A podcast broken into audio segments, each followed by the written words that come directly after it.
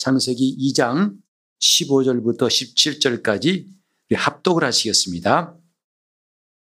여호와 하나님이 그 사람을 이끌어 에덴 동산에 두사 그것을 다스리며 지키게 하시고 여호와 하나님이 그 사람에게 명하여 가라사대 동산 각종 나무의 실과는 내가 임의로 먹되 선악을 알게 하는 나무의 실과는 먹지 말라 내가 먹는 날에는 정령 죽으리라 하시니라 아멘. 인간이 참 특별한 존재라는 사실을 성경은 말하고 있습니다.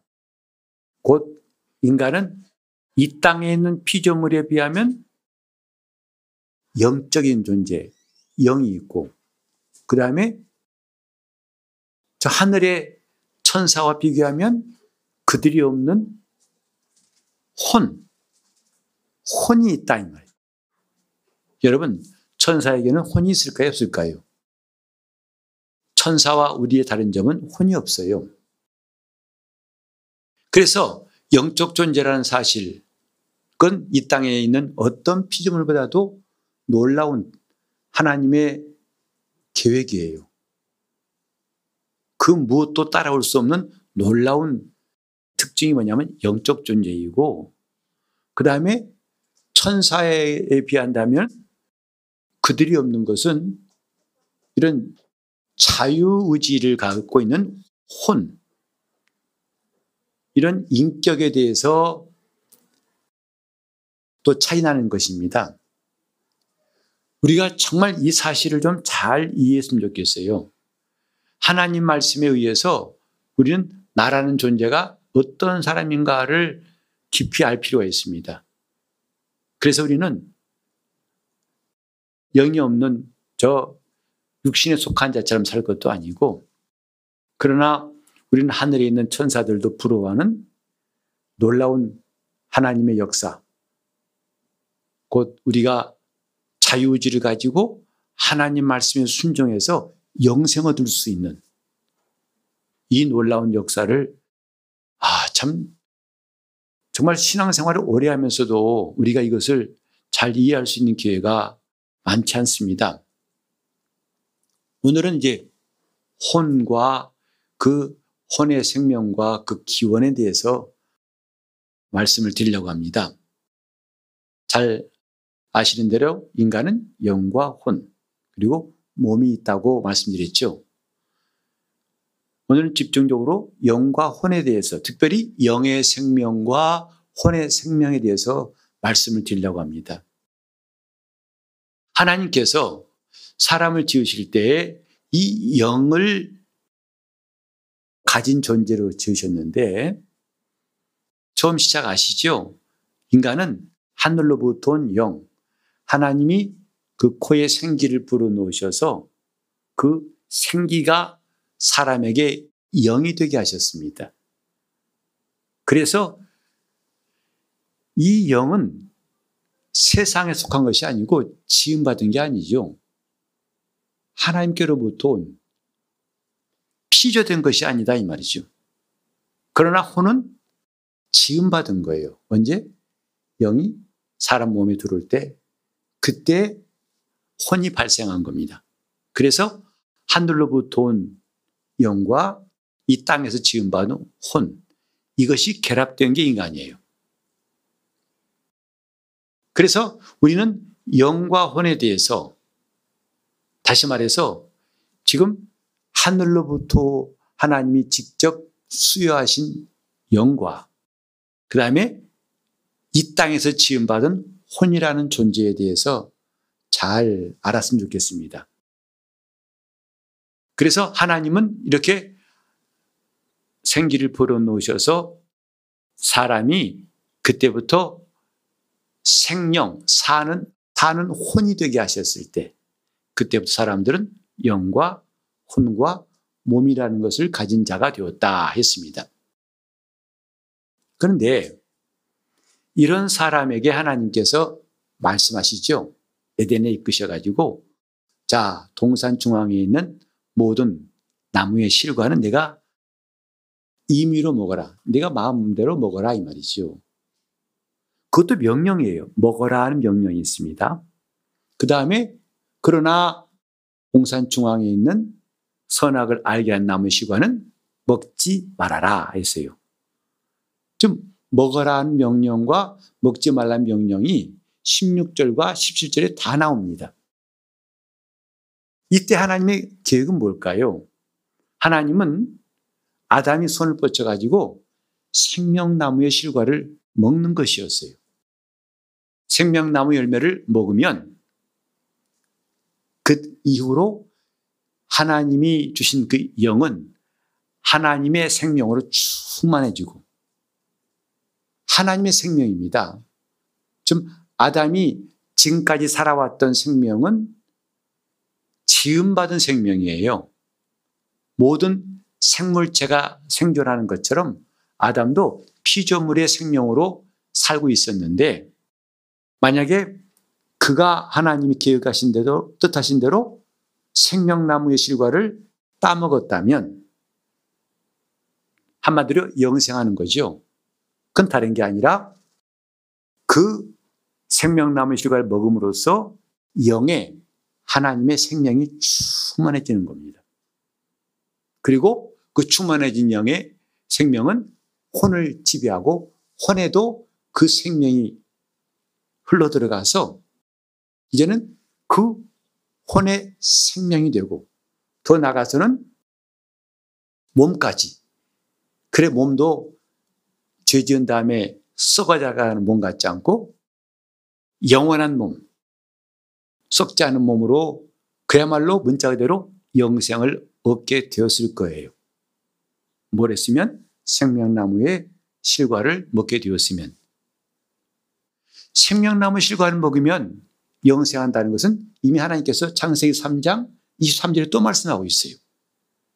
아담이 범죄한 다음에 하나님이 금하셨죠. 제가 생명나무에도 손을 뻗쳐가지고 그걸 먹고 영생할까 하노라 하셨어요.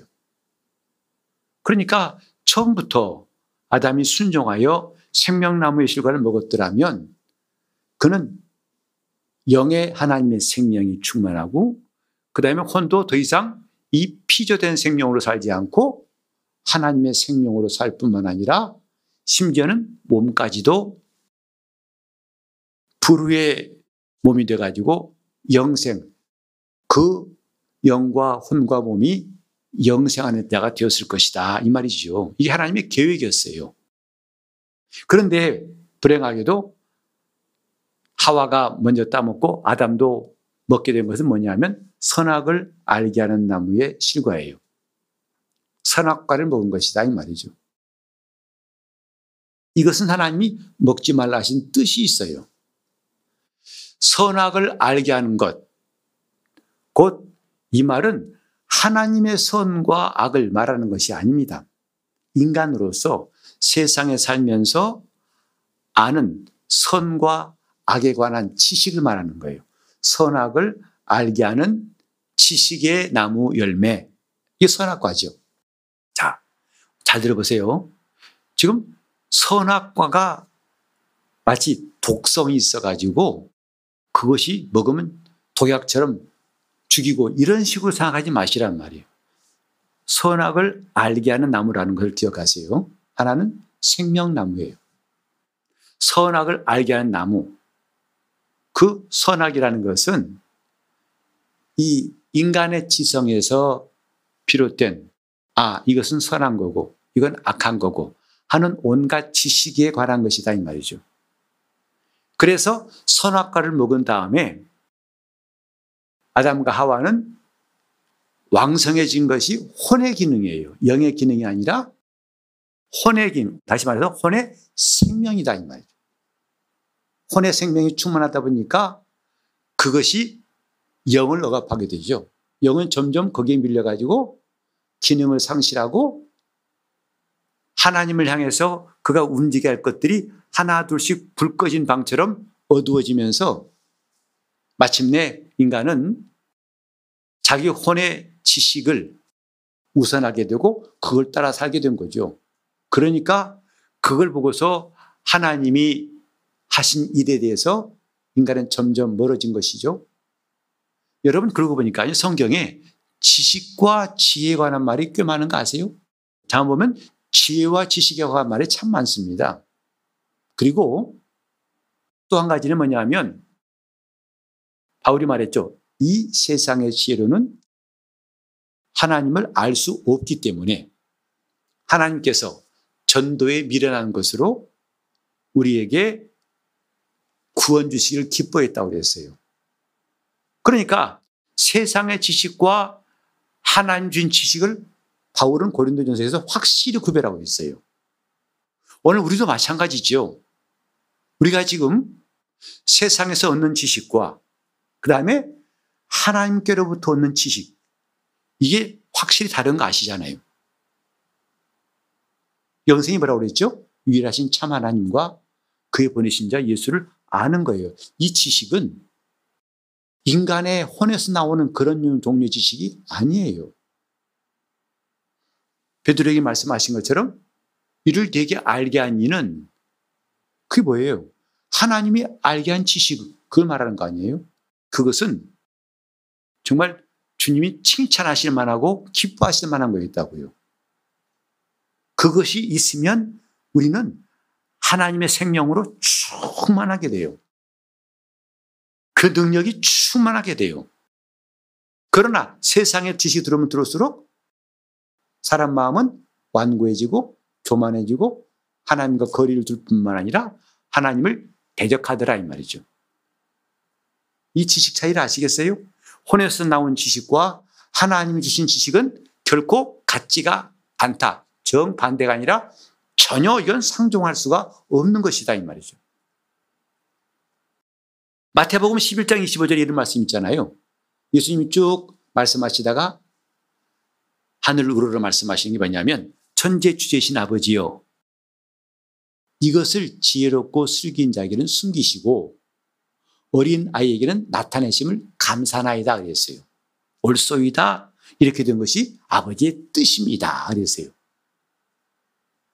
그리고 주님은 그 뒤에 가서 수고하고 무거운 짐진 자들을 부르시 초청하시고 내가 너희를 쉬게 할 것인데 그건 다른 게 아니라 내 멍에를 메고 내게 와서 배워라. 그러면 너희 마음이 쉼을 얻을 것이다. 주님께 배우라는 게 뭐예요? 진리 아니겠어요? 진리를 알면은 자유가 있다고 주님 말씀하셨고 진리를 알면은 내 영이 산다는 거예요. 진리를 안다면 더 이상 원수에게 속지 않고 억압당하지 않는다 이 말이죠. 우리는 앞으로 영적인 문제도 이야기할 수 있을 텐데 여러분 보세요. 벌써 귀신들이 왜 떨죠? 하나님 아는 지식 앞에서 그는 숨을 수가 없어요. 아시잖아요. 예수 이름 앞에서 그는 지금까지 거짓말로 했던 것이 다 탈로 나가지고 쫓아내니까 나갈 수밖에 없지 않습니까? 이게 지금 우리가 잘 알아야 할 것들이다 이 말이죠.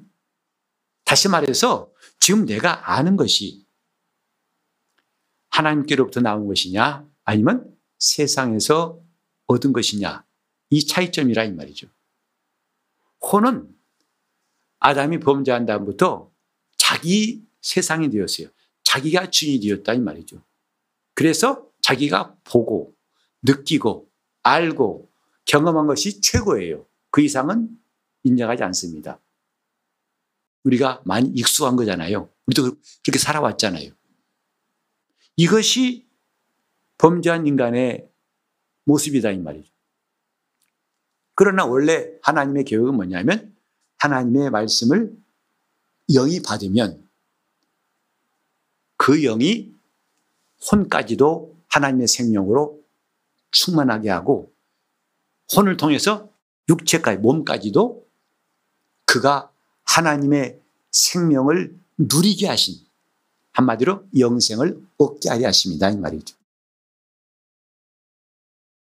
원래는요 영과 혼과 몸은 마치 뭐 같으냐면 주인과 청지기와 종 같아요. 청지도 물론 종이지만은 특별한 종이죠. 주인의 가장 신임을 받고 주인의 것을 위탁받아가지고 주인의 일을 위해서 운영하는 자예요. 그러니까 일반 종하고 달라요. 다시 말합니다. 영과 혼과 몸은 뭐 같으냐면 주인과 청지기와 또 종 같다 이 말이죠. 그래 주인이 청지기에게 개인적으로 말합니다. 자, 저희 오늘은 밭을 좀 갈아야겠고 거기에 나무를 심어야겠다. 이렇게 주인이 말하면 청지기는 나가서 공공연하게 말하죠. 여러분, 오늘은 이 일을 해야 할 것입니다. 이 넓은 땅에 밭을 갈고 사과나무를 심겠습니다. 이렇게 해서 공공연하게 말하듯이 원래 하나님의 질서는 뭐냐면 영이 하나님 말씀 받아가지고 혼에게 그걸 알려주면 혼은 그것을 그대로 순종해서 육체가 움직이고 일할 수 있도록 만드는 것. 이게 원래 질서, 타락하기 전에 인간의 영혼 몸의 질서예요. 영은 주인. 그러니까 어떻게 본다면 청지기가 주인인 것처럼 보일 때가 있죠. 왜? 그 직접 일을 행하니까 그 뒤에 주인, 그 뒤에 있는 주인은 안 보일 수 있어요. 하지만 청지기도 뭐가 있다? 주인이 있어요. 자기에게 일을 시키고 지휘하는 주인이 있는 것과 똑같이. 오늘 사람의 인격, 혼이라는 인격도 지금 주인 노릇하는 것 같지만 원래 하나님의 계획은 이 사람이 하나님의 지식과 하나님의 힘으로 살게, 하나님의 것으로 살게 하려는 것이 하나님의 계획이었다, 이 말이죠. 그게 원래 인간이에요. 그러니까 하나님이 사람을 지으신 것은 그들에게 주시려고 한다, 이 말이에요. 뭘? 하나님의 것을 주시려고 하는 거예요. 하나님의 지식을 주시고, 하나님의 지혜를 주시고, 하나님의 능력을 주시고, 하나님 나라까지 다 주시려고 그러한 존재로 지으신 것이 인간. 그게 인간이에요. 그래서 이것을 받아들일 첫 번째 가장 고생한 존재가 뭐냐? 영이다. 심령이다. 이 말이죠. 거기에다 하나님 말씀하시면 그 영이 힘을 얻고 생명이 충만해서 혼에게 일을 가르치고 전달해 가지고 그가 움직이도록 그러면 함께 협조하여서 얘는 몸까지도 다 하나님 앞에서 순종하여서 마침내 하나님의 계획대로 그들이 하나님의 사람이 되는 것이었다 이 말이죠. 이게 영, 혼, 몸의 질서예요.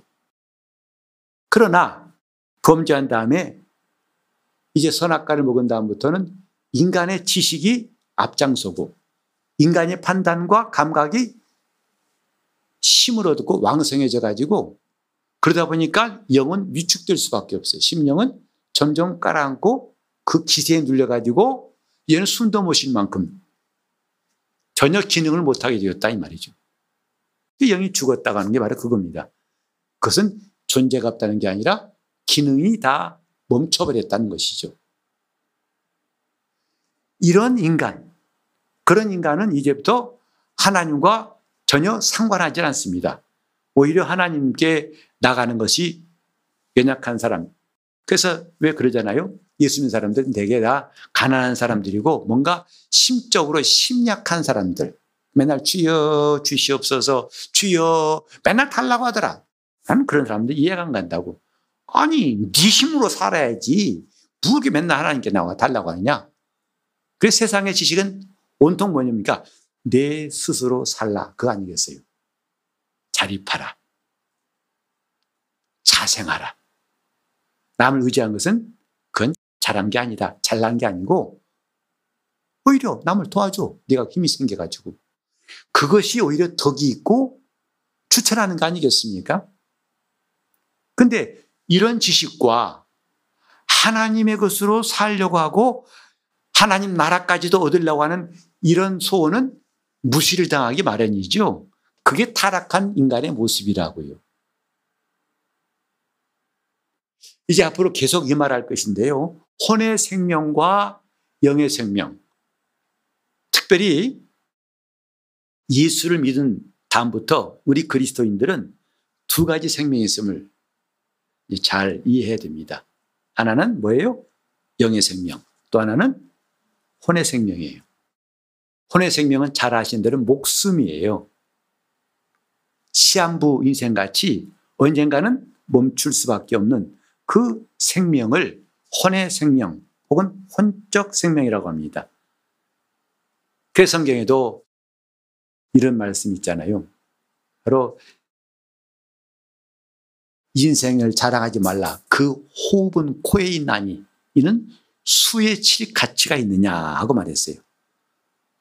그러니까 사람이 100년 살고 그 이상 살은 것이 무슨 자랑. 그래서 오래 살아서 뭐 할 건데. 그 인생의 인생은 70이요 강가라면 80이라 하시더니 그 자랑은 수고밖에 없다는 거죠. 근데 오늘 저와 여러분이 예수 믿고 나서 얻은 생명, 그건 이 생명을 연장한단 말이 결코 아니에요. 뭐죠? 하나님의 생명을 얻은 것. 어디에? 내 심령이 그 생명을 얻은 것을 거듭났다고 하는 거죠. 그게 거듭난 생명이에요. 그걸 어떻게 하느냐? 내가 지금 하나님의 생명 받은 자인지 어떻게 하느냐? 좋은 예가 있습니다. 뭐냐면 그때부터 하나님 나라에 대해 눈을 떠요. 하나님을 인식하기 시작하고 하나님을 찾고 하나님을 의지하고 그분께 기도하고 그분을 사모하고 심지어는 그분을 자기 생명으로 여겨서 주님께 순종하고 헌신한다. 이 것은 하나님의 생명이 들어오기 전에는 상상도 못했고 이해도 안 되고 말도 안 되는 일이었죠. 그러나 내 안에 생명이 있다는 게 뭐죠? 하나님이 내 아버지라는 사실을 믿게 되었고 알고 아버지로 부른다 이 말이죠.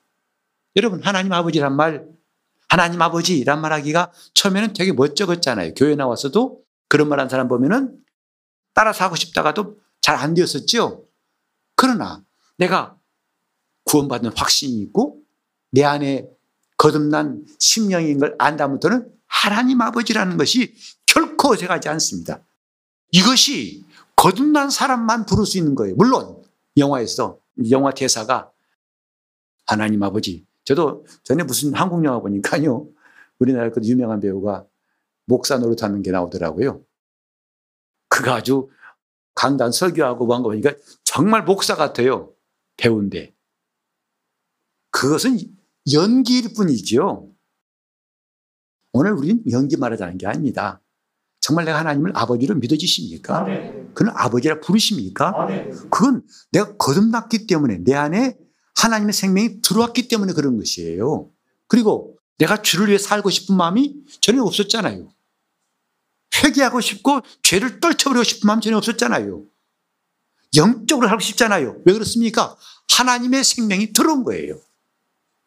죄짐은 두렵고 죄짓지 않으려고 몸부림치고 그런 거 전에는 없었어요. 왜? 나만 죄짓나? 다 짓더라고. 까짓 거 뭐. 왜 나만 갖고 그래? 그렇게 자기가 표명했었는데 이제는 죄 짓는 것이 두렵지 않습니까? 죄를 짓지 않고 살아가려고 애쓰지 않습니까? 왜? 내가 받은 생명 때문이다 이 말이죠. 그래서 우리 기독교인들은 두 가지 생명을 갖고 있다. 잠깐 사용하다 언젠가는 배터리가 다 방전되면 기능이 없듯이 그런 생명이 있고 또 하나는 뭐죠? 영원한 생명. 곧 하나님의 생명. 이름하여 영생 그럽니다. 자, 나는 영생을 얻었다, 얻을 것이다. 이렇게 물어보면 또 혼란스러울 거예요. 어떤 사람은 영생은 죽은 다음에 얻는 게 아닌가요? 라고 말합니다. Yes or no 물어보면 또 답이 많이 헷갈리겠죠? 나는 지금 영생 얻었다. Yes or no. 이미 성경에 요한복음 5장 24절에 보면요. 내 말을 듣고 나 보내신 이를 믿는 자는 영생을 얻었고 했어요. 누구 말씀이죠? 예수님 말씀이에요. 여러분, 누가 말했다는 것보다 더 중요한 건 예수님 말씀 아니겠어요? 내 말을 듣고, 내 말을 듣고, 나 보내신 이를 믿, 그 누구겠어요? 하나님 아버지잖아요. 믿는 자는 영생을 얻었고예요. 또 오늘 성찬에 관한 말씀도 요한복음 6장에 나와 있지 않습니까?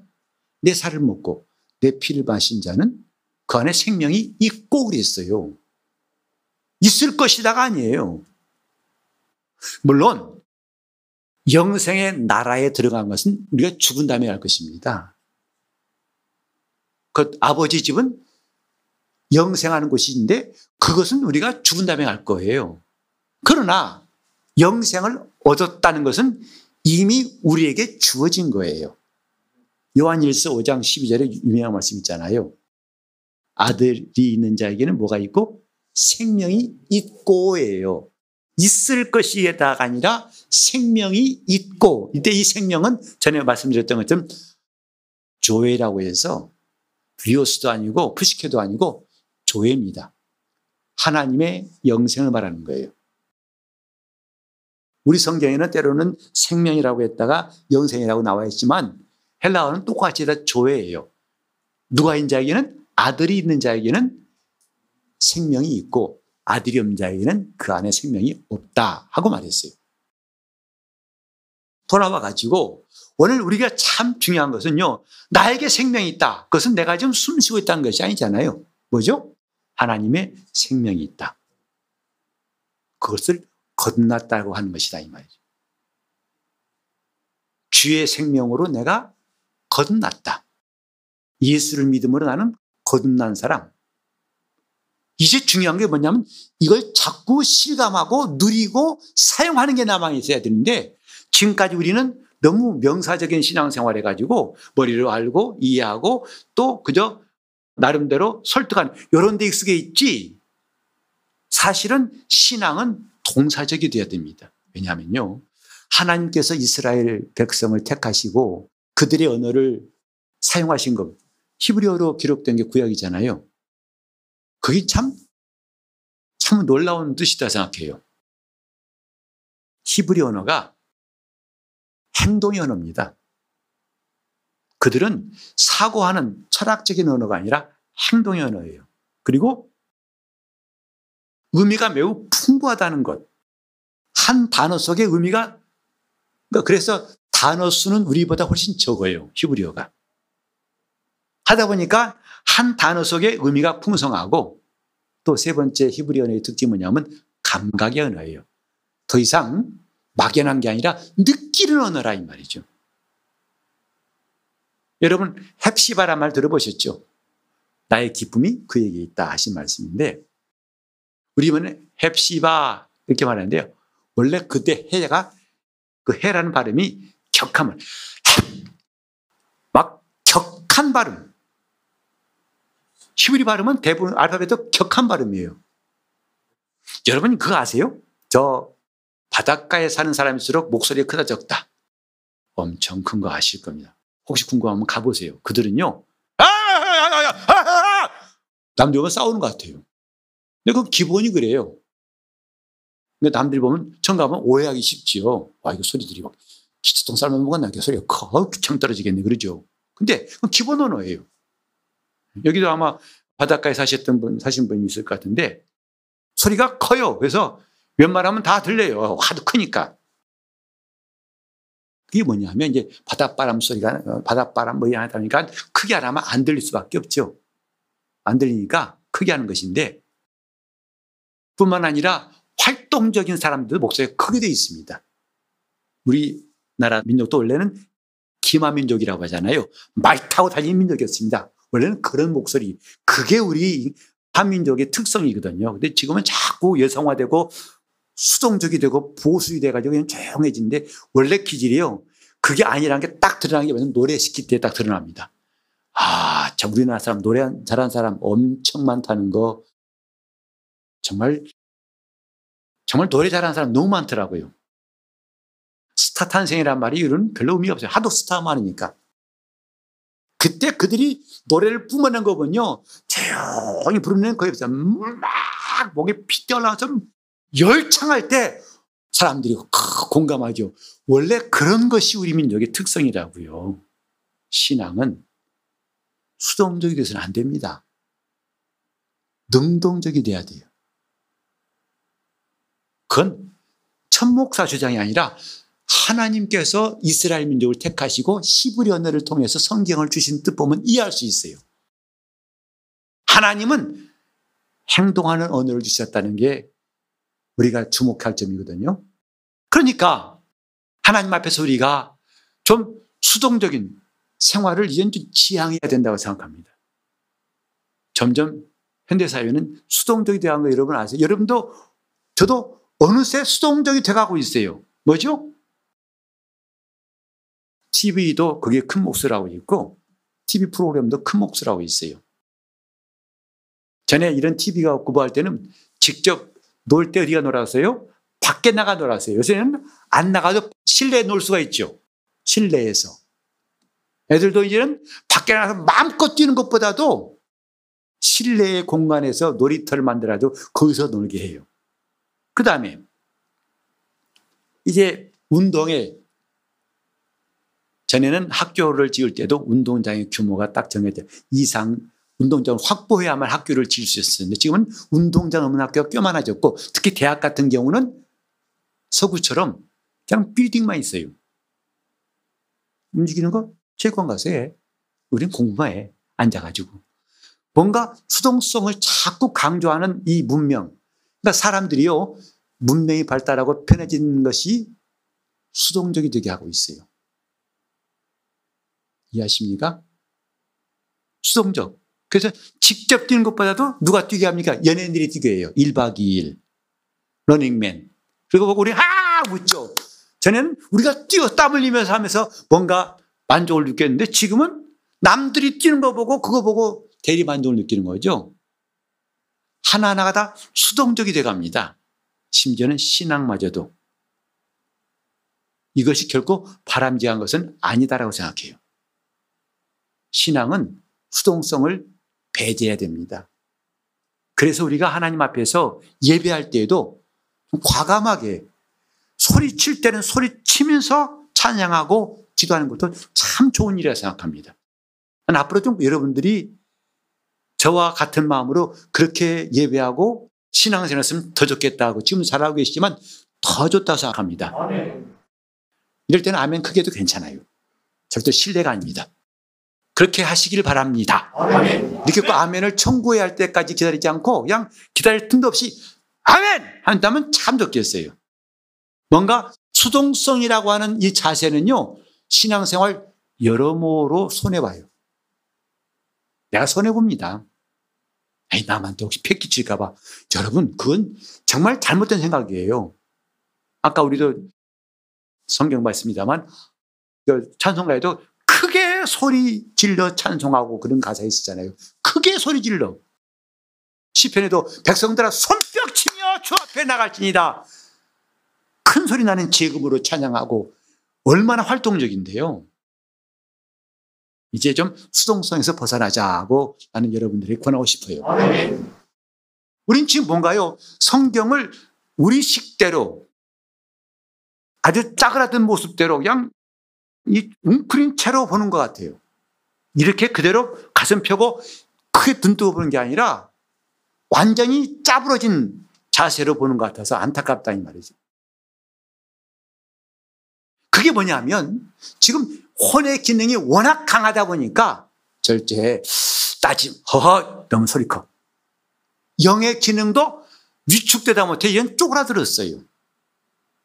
그것이 이전에 안 믿던 때로 끝난 게 아니라 예수 믿은 다음에도 세상 영어든 다음에도 마치 그거 옛날의 습관이 그 정상인 것처럼 이런저런 이유로 영의 기능이 수동적이 돼가고 있고 쪼그라든다고요. 이건 아니다.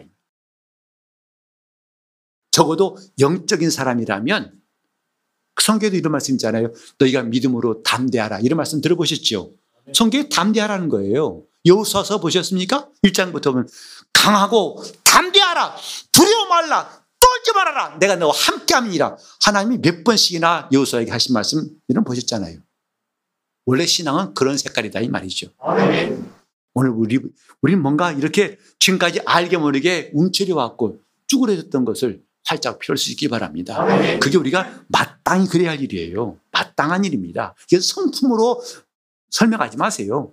하나님 말씀은 내 성품 따라 사는 게 아니라 성품을 다하라. 성품을 초월하라는 거죠.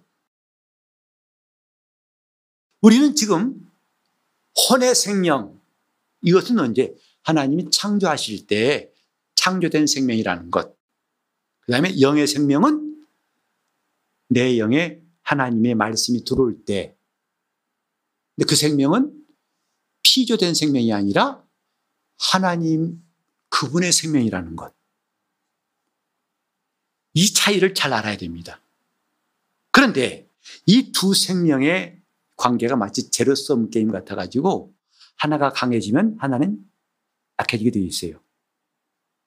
하나가 강해지면 하나는 약해지게 되어 있어요. 자, 그러면 여러분 생각할 때 하나님 원래 창조하신 질서를 본다면 어떤 생명이 강해져야 되고 어떤 생명이 약해져야겠습니까? 당연히 영의 생명이죠. 하나님의 생명이 강해져야죠. 그러면 그 다음엔 자연스럽게 혼의 생명은 짜부러들게 돼 있어요. 이 영의 생명의 지배를 받게 돼 있다. 이게 성령 충만한 사람들이 경험하는 거예요. 내 감각을 초월하고 내 지식을 초월하고 내 이론을 초월하게 됩니다. 내 영의 생명이 충만하니까 따라오는 거란 말이죠. 내가 괜히 뭐 힘쓸 것도 그냥 따라오는 거예요. 하나님의 생명.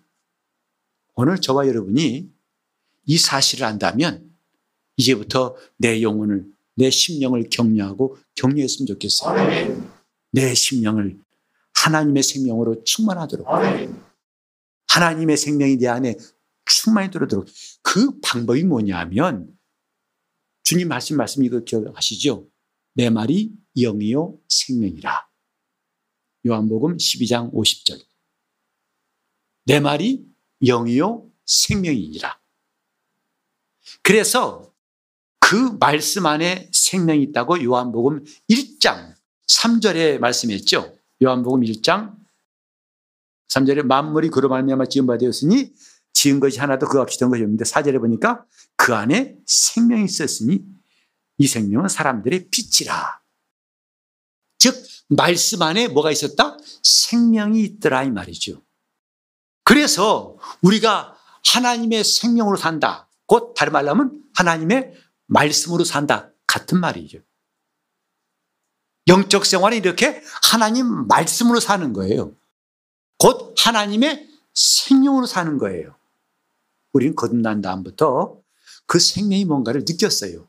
아까 말했듯이 내세에 소망이 생기고 하나님이 아버지신 줄 알았고 예수가 나의 구주신 줄 알았고 그 다음에 우리를 괴롭혔던 더러운 귀신이나 마귀가 얼마나 초라하고 무능한 자인지 알았고 그 담대히 그를 꾸짖고 쫓을 힘도 생겼고 그 다음에 우리가 하나님께 예배할 때 기쁨이 충만함 느꼈어요. 이게 뭐냐면 생명을 맛본 거예요.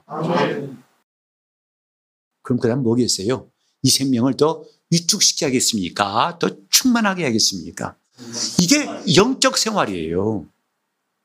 그러니 영적 생활은 이 사람 눈치 저런 환경에 매일 필요가 있다 없다 전혀 없는 거죠. 근데 왜 매이고 있습니까? 몰라서 그런 것이다 이 말이죠. 하나님한 지식이 없어 그런 것이다 이 말이죠. 선악과를 통해서 이 인간의 혼의 지식을 극대화하려고 하고 인간의 지식이 최고다. 여러분 그렇잖아요. 지금 인본주의 그거 아닙니까? 심지어 하나님마저도 나를 위한 하나님 아니겠어요? 하나님도 나를, 나를 위해 계셔야 되지. 내 기도 안 들으면 하나님도 필요 없다는 거예요. 이런 황당하다 못해 엉터리 같은 이런 가르침들 이제 우리는 과감하게 배격하고 하나님 하는 지식이 필요한 것이다 이 말이에요. 그것은 내 혼에서 이해하고 깨닫고 또 뭔가 노력해서 얻는 결론이 아니라 하나님이 내 심령에 직접 계시하실 때 내 영혼이 직관으로 깨닫는 그게 하나님 아는 지식이에요. 우리가 성령의 충만을 구하는 것도 그겁니다. 성령의 충만 역사하실 때 우리는 그가 하신 말씀을 들을 수 있고 그걸 내가 직관으로 자꾸 직관이란 말을 여러분이 좀 오랜만에 들으시니까 그러는데 혼의 지식은요 반드시 과정이 필요합니다. 뭐죠? 일단은 듣고 쓰고 읽고 또 암송하고 그 다음에 연구하고 체제를 세워서 그 다음 과정에서 아 그래서 이 사람은 30% 이해했다. 아 50% 이건 이런 정도가 있어요. 시간이 필요하고 정도가 있습니다. 근데 내 심령이 하나님을 아는 지식은 이런 과정이 필요 있다 없다 전혀 필요 없어요. 이게 놀라운 겁니다. 베드로가 주는 그리스도시요 살아계신 하나님의 아들이냐 할 때 그 안 것을 그는 오랫동안 따라 주님과 지금 불과 얼마 안 있었어요 함께. 언제 알았겠어요? 그러나 주님은 아신다고요. 성령께서 내게 알게 하셨다. 우린 이런 지식이 있다는 것 이제는 눈 떠야 됩니다. 성령이 스승 되셔서 우리 가르치시는 게 이런 거라고요. 그 머리를 쓰고 고민하면서 이렇게 번민하면서 그건 이미 코스를 잘못 잡았어요. 그렇게 하는 게 아니에요.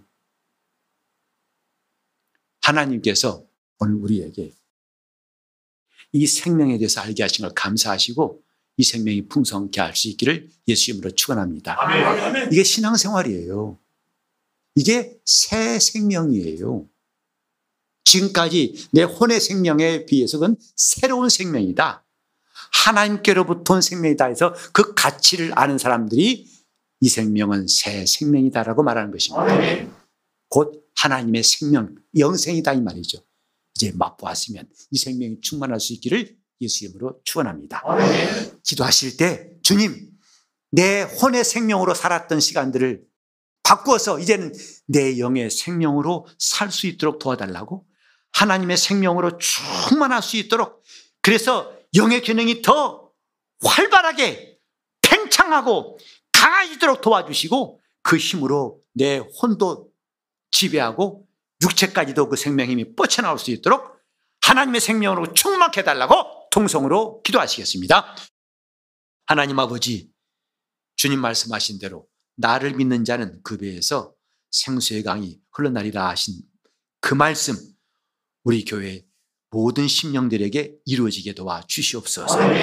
내가 새 생명 얻었다는 것을 확실하게 알았사오니 이제부터 그 생명이 풍성케 도와 주시옵시고 그 말씀 안에 생명이 있음 알았사오니 이제 그 말씀을 붙잡고 살게 도와 주시옵시고 그 말씀을 의지하고 더 이상 수동, 수동적인 자세로 찌그러져 있고 웅크리지 않고 이제 우리 영적 생활이 활기차게 도와주시고 능동적이고 충만하도록 역사하여 주시옵소서. 예수 이름 받들어 기도를 이옵나이다.